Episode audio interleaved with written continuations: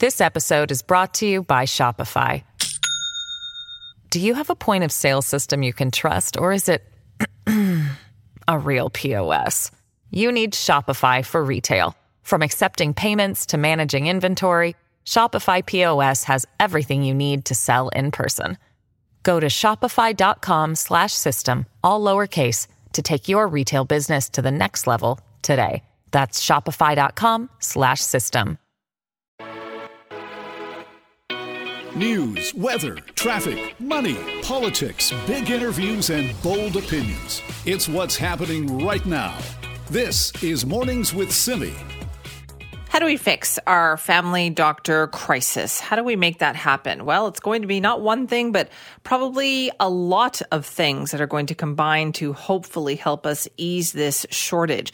Now, here's an interesting suggestion, and it has to do with refilling prescriptions because that was a very big topic last week when that couple from Vancouver Island posted the ad in the paper because the elderly husband could not find a family doctor to get his prescriptions refilled. Well, what if you didn't have to go to a doctor to do that? What if you could just go to the pharmacist, even if your prescription had run out and you were needing technically a new prescription? If you didn't need a checkup, if you didn't need any additional tests, if there were no complications, what if you just went to the pharmacist and got that prescription? Would that be one of the things that could potentially help ease this shortage? Would family doctors appreciate that? Well, joining us now to talk more about this is Dr. Kevin McLeod, internal medicine specialist at Lionsgate Hospital. Dr. McLeod, thanks for being here. Simi, thanks for having me. Now, I know this was a, very interesting discussion on social media over the weekend. What do you think of this idea? I think it has merit. I think we would have to do it very carefully. Um, you know, refilling a prescription isn't as simple as you know just taking pills from a big bottle and putting them in the little bottle. You, you know, you you got to put some thought into it. Is it the right medication? You know, what's that patient's liver function, kidney function? There's a lot of things you want to think about with it. I see it all the time where people are on medications and and for years and years, and I'll, I'll say, well, why are you still on that? And they say, I don't know. They kept refilling it um, you know, and that medication was supposed to stop sometimes three or four years ago. So, you know, it's it's more complicated than just refilling it. But but the flip side, we're not in a perfect world right now, right? Like not everybody has a family doc. Not everybody can get a 20 minute appointment to really ask about what they're on and if they need X or Y. So we, we need some other options for people. I mean, you, you don't need, you know, the, the young person who's been on birth control for, you know, years trying to scramble to get into a walk-in clinic or figure out you know, how she's going to get that birth control renewed. That that just seems silly and a waste of everybody's time. Um, so there's, there's got to be a better way. Are there like pharmacists already ask you a few quite a few questions, right? When you're getting a prescription refilled, and they certainly have the knowledge about the medication.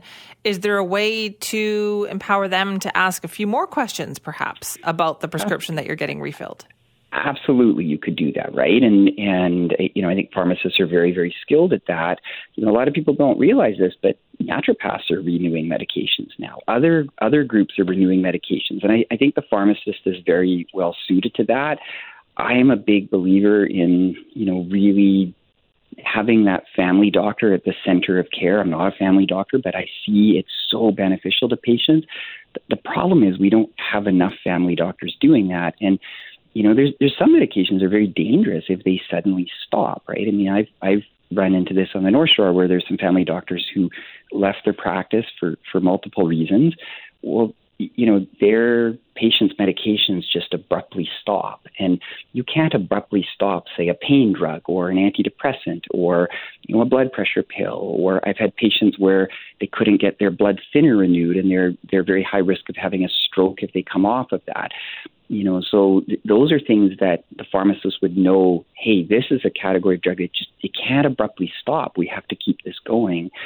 You know, and, and you bring up that, that elderly couple in, in Victoria um, that that's a that's a fairly common thing. I mean, most people are not taking an ad out in the newspaper, but it's it's not uncommon to have people who have pretty complex medical histories who don't have really reasonable access to care. And bringing a lawn chair and lining up outside of a walk-in clinic, it seems unreasonable to me.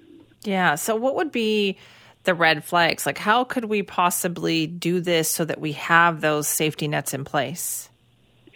I think you've got to have a competent pharmacist um, who is actually going to take some time to ask the questions. It, it can't be, and we, we all know this, mean, it's kind of the, the quiet part I'm going to say out loud, but there's some pharmacists who are really good. There's some who aren't, just like there's some doctors who are really good, and there's some who aren't. You, you know, and you, you'd have to really have tools to to make sure that questions are being asked to really understand what you're renewing. You you can't have a, a pharmacy that renews 100 scripts an hour you know, just pushing people through and, and renewing that and collecting some fee, that, that isn't actually helpful to patients and, and could in fact be dangerous. But, you know, I, I, I see small community pharmacists who have known that patient for 25 years, you know, and, and in that time span, you know, that patient may have seen 10 different doctors in walk-in clinics, but their pharmacist really knows them. So there's there's times when it actually makes a lot of sense. It's it's hard because it's one of those things where one size doesn't fit all. Right. But but that's a very big challenge for government because you you can't have, you know, 101 unique little policies for each different pharmacy, right? So yeah. So it's something that needs a lot of study, but but really we just got to get everybody in the same room and figure it out. It it shouldn't be that complicated. This is what I'm wondering too is that yes, this is a great idea, but how many ideas are we going to kind of throw at the wall to see if they stick, if they're going to make a difference here? Absolutely. And and you know, I mean I've been trying to put the message out too. It it it actually starts before even getting onto the medications. Like what are we doing as a society that we're needing so many medications? You know, why are we not more active? Why are we all under so much stress? Why are we all eating you know, food that is really bad for us, right? And and, and then we wonder why our, our hospitals are filling up and we're using we're using medication more and more. I, I graduated 17 years ago from from my residency program, and and when I finished, you know, there was all this concern that you know two and a half to three percent of of the Canadian population. This is everybody, kids to adults, um, had diabetes. Well, well, now it's nine percent right? Wow. It, the, the dramatic, and we don't talk about that because we're very focused on COVID and other things, but but when I go into the hospital, the, the, the number of people who are there from preventable illness is really, really high. Now, it's not their fault, I'm not victim blaming anybody, but we, we have to look at, a, at our society and, and sort of say, well, what are we doing that's actually leading to people landing on on so many medications in the first place? And that's a much harder question for government. And it's not really just for government to answer, it's for all of us to answer. Do you get the sense that this is being discussed? I know we feel like, okay, something is going to happen. There must be something going on behind the scenes. It feels like that, but you know, I think I think the problem now in you know, I'm sure your listeners probably feel a little bit of this too. Like we seem to go from crisis to crisis to crisis, right? And and we're we're so busy putting out fires that we're not actually you know sort of putting in prevention to stop that fire from happening. I was just talking to somebody this morning and he made a really good analogy. He said, you know, it's like everybody's jumping off a cliff and we got all these ambulances and people at the bottom trying to collect all these badly injured people at the bottom of the cliff why the heck are we not building a fence along the edge of the cliff? Like we seem to be doing the wrong thing. And and it's a hard thing to change, but but I think we need to do that. That's so interesting. Well, thank you so much for your time this morning. Simi, anytime. See you later. That's Dr. Kevin McLeod, internal medicine specialist at Lionsgate Hospital, talking about the idea of allowing pharmacists to refill prescriptions. I mean, in certain areas, right? Not just the blanket refill prescriptions, but asking a few questions, making sure there's no attention from a doctor needed here. But if it's a straightforward renewal that this person needs to be on this medication, then do they really need to, you know, try to get to, to a family doctor somehow to get that prescription renewed, or should the pharmacist be able to do it for them? This is Mornings with Simi. Every once in a while, Vancouver makes headlines in the international news landscape, and it's not always good. Now, recently, there's been an article in the New York Times, this time about Vancouver's safe supply of drugs. Headline: Fentanyl from the government? Question mark. Yes, it's hard to explain, I think, to a lot of people exactly what's going on here with our overdose crisis, how we got to the point where this is the reality, where we have this toxic drug supply. And many people feel that the only way to manage that is by supplying safe drugs, essentially. But there are critics of that process too, and there's a lot of that discussion uh, going on. Raji Sohal joins us now for more on that. Good morning, Raji. Hi, Simi. Yeah, and some of these critics come from working within the system. They've worked within the downtown east side for a long time. They are doctors. They've seen what's happened over the last many years in BC. And so they know what's up. And the whole idea behind the safe supply was that well, we know the street supply was extremely dangerous, laced with toxic components, and people had no way of knowing what was in whatever they were going to buy from somebody, you know, in the middle of the night on the street. So, safe supply was supposed to be just that safe supply of drugs that have been checked, verified, uh, if taken in the dose provided, should not result in an overdose. But the safe supply in program in BC, it it's an experiment, right? Where you'd normally have years and years of study and data collection and analysis. The province didn't have time to do that. The, the opioid crisis, crisis resulted in 2,200 deaths last year in our province. Every time I hear that number, I'm just baffled. I can't believe that many people lost their lives to the opioid crisis. And Safe Supply is part of this this strategy. It can help people uh, stay alive, basically, because by preventing overdose, but also in some cases, the hope is that it leads to recovery if it's used with therapy and detox. So just like one part of like an overall strategy. But one of the big issues with critics is this idea of diversion. Uh, that is where a patient goes to a safe supply center, say in the downtown east side, they get their drugs and they give the excess away to someone else. Who's that someone else? It could be a kid, it could be uh, someone who's vulnerable. But I talked to Annabelle Mead, and she's an addiction doctor with over 20 years of experience in the field in Vancouver. She's worked in downtown East Side. She's worked on the front lines, outreach, detox centers, you name it. She uh, has done work with St. Paul's and Children's. And she says this diversion issue is a big part of why she is critical of, of how we run this safe supply program. The big issue that we have with it is that uh, diversion of these medications is of great concern to many of us.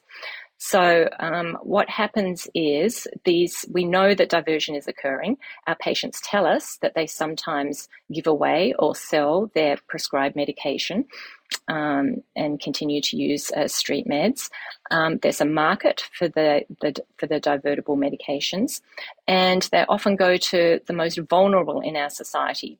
So that's people that aren't used to taking opioids, don't have tolerance to it, don't have an opiate use disorder, uh, and this includes our youth and our children. Uh, and others that are vulnerable, such as those with um, chronic pain or mental health issues or, or, or trauma histories. Uh, we also know that, that the medications are being diverted because the street price of hydromorphone tablets has gone down significantly in the last two years. It, they were selling for around eight to ten dollars a tablet, and now they can be bought for fifty cents to one dollar.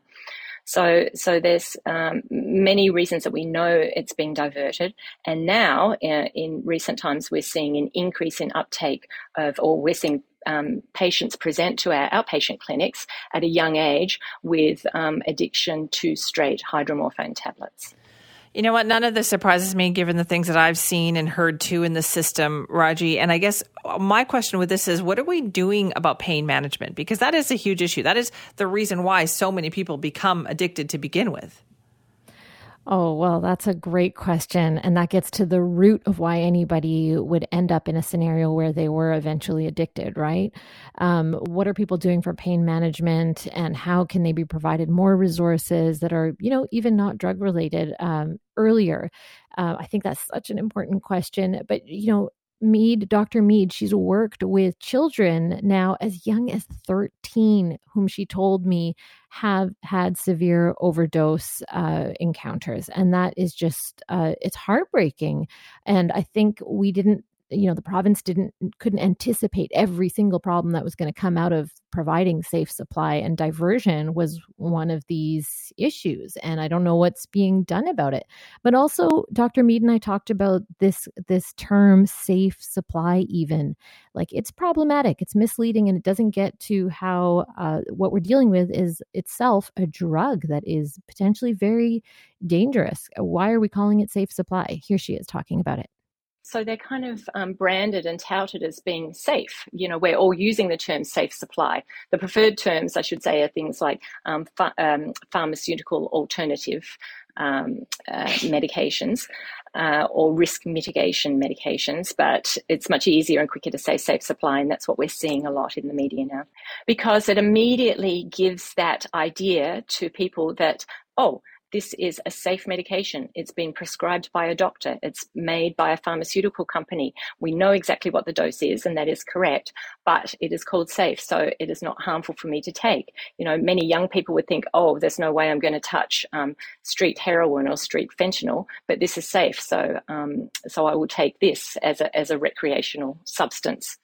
Now, the reason it's not actually safe is that number one, if you're not tolerant to the um, to opioids, then you can still overdose on that. These medications are very strong. Hydromorphone tablets that we're using are eight milligrams. That's the same as 40 milligrams of morphine.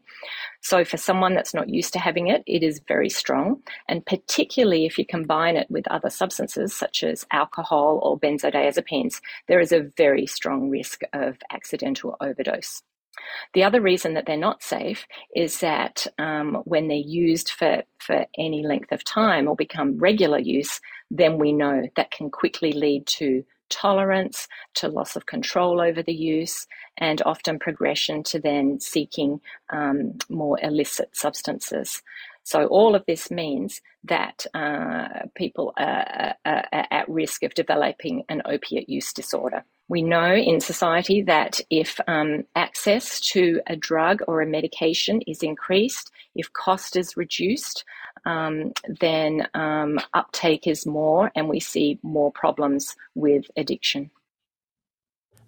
Okay, so they're saying more problems here. Well, then what is the solution, Raji? You mentioned off the beginning there that it's so difficult because we don't have the time. That's the problem. We don't have the time to research what is the absolute right thing to do.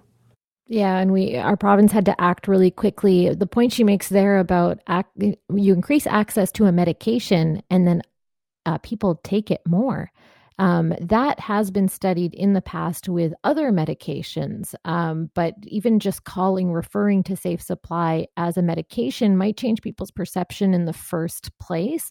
Um, I don't know if the province would walk back on that, but I, I would like to see that change because there's a, a, perception around this term, right? Safe supply, that um, it's yeah. just a helpful tool, but there's some there's some issues there.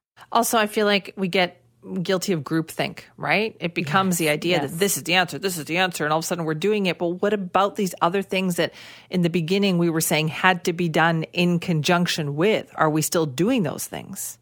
And are we doing them as much as we need to? I still hear about patients not being able to get a bed in a detox center. These exactly. are people who say they want to get help and there's no help for them there. So many questions. All right, Raji, thank you very much for that. Thanks, Simi. This episode is brought to you by Shopify. Do you have a point of sale system you can trust, or is it a real POS? You need Shopify for retail. From accepting payments to managing inventory, Shopify POS has everything you need to sell in person. Go to shopify.com/system all lowercase to take your retail business to the next level today. That's shopify.com/system. This is Mornings with Simi. Well, let's talk about what was going on this weekend. We've heard about the gang shooting, the targeted shooting uh, that they're dealing with in Burnaby. Well, what about happened in Vancouver? Well, multiple people sent to hospital Saturday night. A man allegedly attacked them with a machete. Very dangerous situation. So, what happened here? Joining us now for more on this is Constable Tanya Visintin, who's the Media Relations Officer for the Vancouver Police Department. Thank you for being here.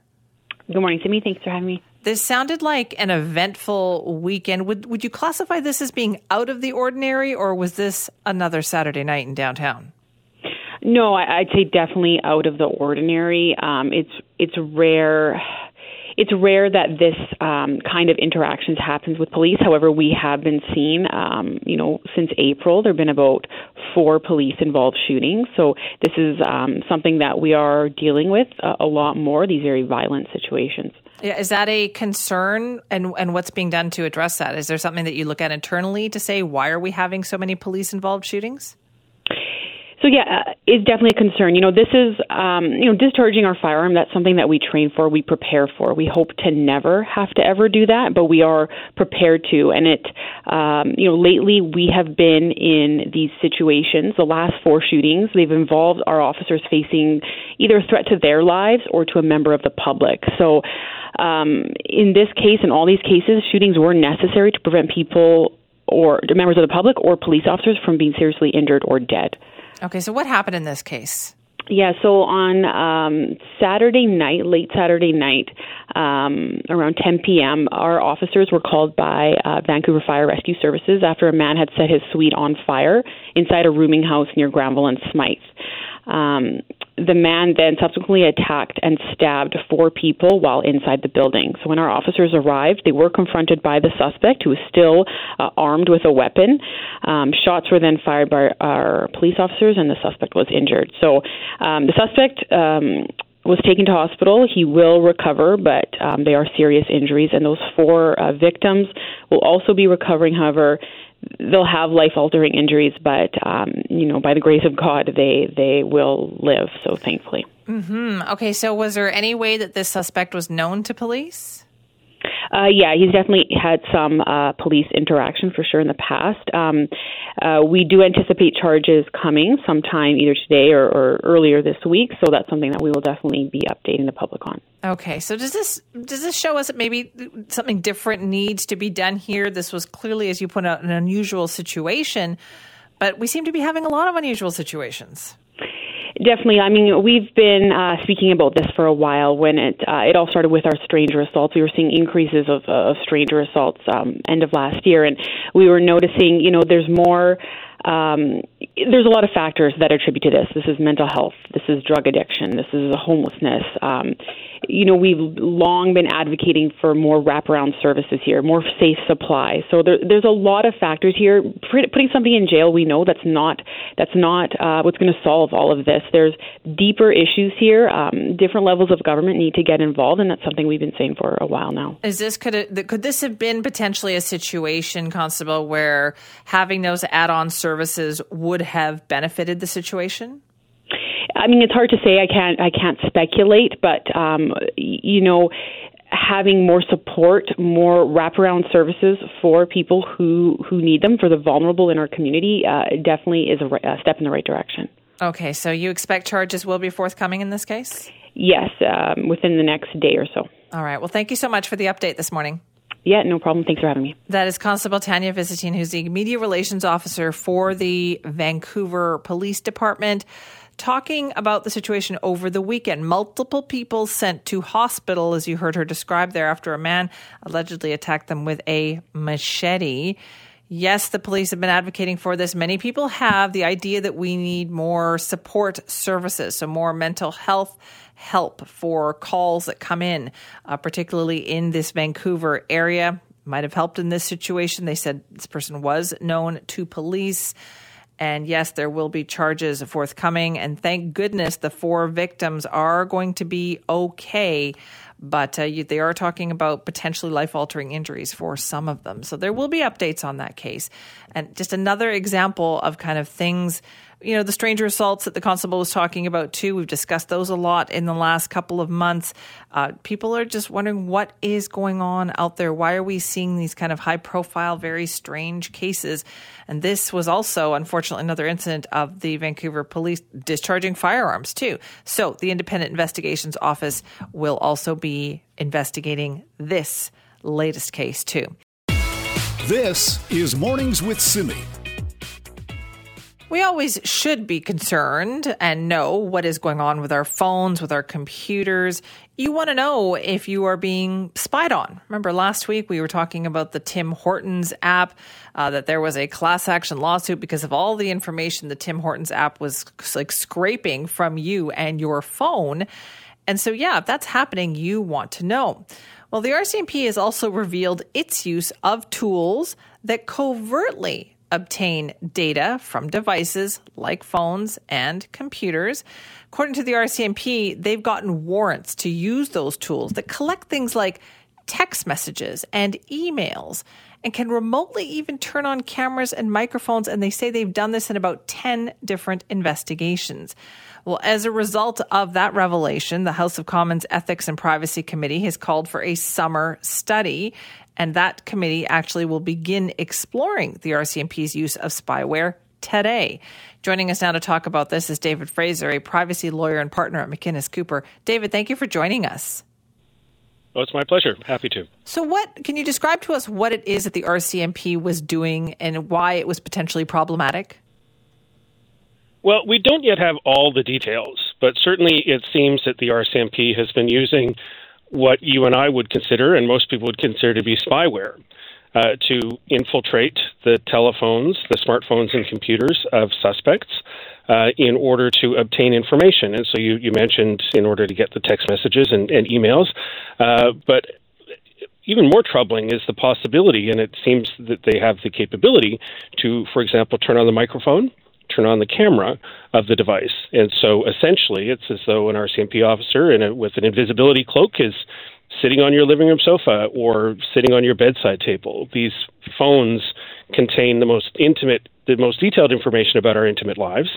Uh, and this is perhaps the most intrusive surveillance technology that we have ever seen, at least acknowledged by the RCMP, to be used. And it is unclear that they went through any sort of checks and balances process in order to, to determine whether it's appropriate to deploy this sort of technology in connection with investigations. Oh, now, that's alarming. They have always done it. Absolutely, and, and usually the, the, checks and balances that we have is that, is that the police have to go and get a warrant, go and get a court order from a judge, and a judge determines that uh, the the privacy interest in of the individual is outweighed by the investigative necessity on the part of the, the police. And, and usually, when you're dealing with completely routine sorts of orders using well known technology, we, well, I think we can take a lot of comfort in that.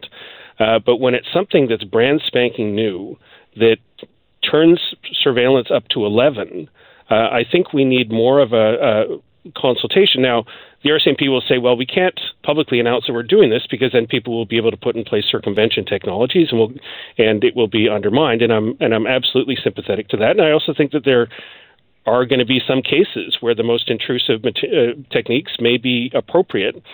But there should be a mechanism to make sure that, that this is being done appropriately. So, for example, the police can get a warrant to search your house if they believe you've you've committed a crime and there's evidence in there, and they just have to go to a justice of the peace. And in many provinces in Canada, that justice of the peace isn't a isn't doesn't even need to have extensive legal training. They don't need a law degree or, or to be a lawyer. In my view, something like this, something this intrusive, should have to go to a superior court judge, uh, and there should be methods to review in great detail what exactly they're doing, how they're doing it, for how long, who's going to be targeted. So my phone goes with me wherever I go, and so it's not just monitoring me; it's monitoring everybody I'm interacting with. Um, and, and anybody right. I'm having a conversation with. I could leave it on a table and go to the bathroom in a restaurant, and it's going to pick up the, the conversation of, of everybody. And if they get a blanket warrant that says, hey, you can install this and turn it on for 30 days, that's potentially capturing a lot of collateral information. Do we not have an expectation of, of privacy? And it just strikes me as well, David. Isn't this just so typical of how we deal with technology? It gets far ahead of us, and then we try to rein it back in. Certainly, you, you could see this as being part of that larger theme, and and I think that's one of the things that the RCMP counts on is that hey, this is a new technique that we want to use, and we're we're going to go and use it. And they say that oh well, we're going dark we have less access to evidence because more and more smartphones are encrypted by default and, and there's encrypted messaging and, and things like that. Whereas they're they're swimming in data. They've never had access to so much uh, to so much information, and that's completely related to related to technology. But at the end of the day, we, we can't this comes down to an important balancing between law enforcement interest and the public interest in privacy. And you can't ever count on the police to strike that balance appropriately because they're always looking at it from the law enforcement point of view. So I, I applaud the, ethic, the ethics committee for undertaking this study. Uh, I hope that they will get to the bottom of this and more information will come out, although I'm not optimistic that the RCMP will be particularly forthcoming because they, they seldom are, uh, and that the committee will recommend checks and balances and processes in order to make sure that there is, in fact, a proper consideration of where the balance appropriately should be, mm-hmm. um, because there are other interests at stake beyond what law enforcement wants to do. As a privacy lawyer, David, where would you recommend those checks and balances appropriately be? Well, uh, I think that there needs to be. certainly, uh, I appreciate the need for law enforcement secrecy in a whole bunch of circumstances. If they were to un- unveil the blueprints of all of this, it could easily be undermined. So I'm sympathetic to that. So, so there should be an independent review of any new investigative technology that's being deployed uh, that is subject to confidentiality and secrecy, uh, but that has the full conversation that needs to take place, and then recommends the appropriate checks and checks and balances that need to be that need to be put in place in order to to protect the, the public interest. There's also the concern that that you know if they're able to externally exploit my phone or your phone. I use an Android, you probably use an iPhone. That means that there's a vulnerability in the Android system or the iPhone system that not only uh, are they exploiting, but bad guys can exploit. And frankly, I think that there's an ethical obligation on their part uh, to notify those phone manufacturers because the, the vulnerability that they're taking advantage of is a vulnerability that everybody else is exposed to. Is this the first step, do you think, in putting some of those checks and balances in place? Like, do you have high hopes for this parliamentary committee review? I have hopes, but I can't say that I have high hopes in these uh, in these circumstances. I think it's an important thing. Yes, I think it's an important conversation to, to have, and and I, as I said, I applaud them for for having this uh, having this important study, and particularly taking time out of their summer to do so. All right. Well, David, thank you so much for your time on this. Well, it's my pleasure. You take care. You too. David Fraser, privacy lawyer and partner at McInnes Cooper, talking about the fact that, yeah, it is unusual for a parliamentary committee to start work in the middle of summer, which is what's happening. It's the House of Commons Ethics and Privacy Committee doing a summer study after the RCMP revealed that they use in 10 different investigations tools that covertly obtain data from devices like cell phones and computers. What are the rules around that? How do we know what they're using it for? What are they doing with the collateral collected information? Good questions. Let's see if this committee can get to the bottom of that.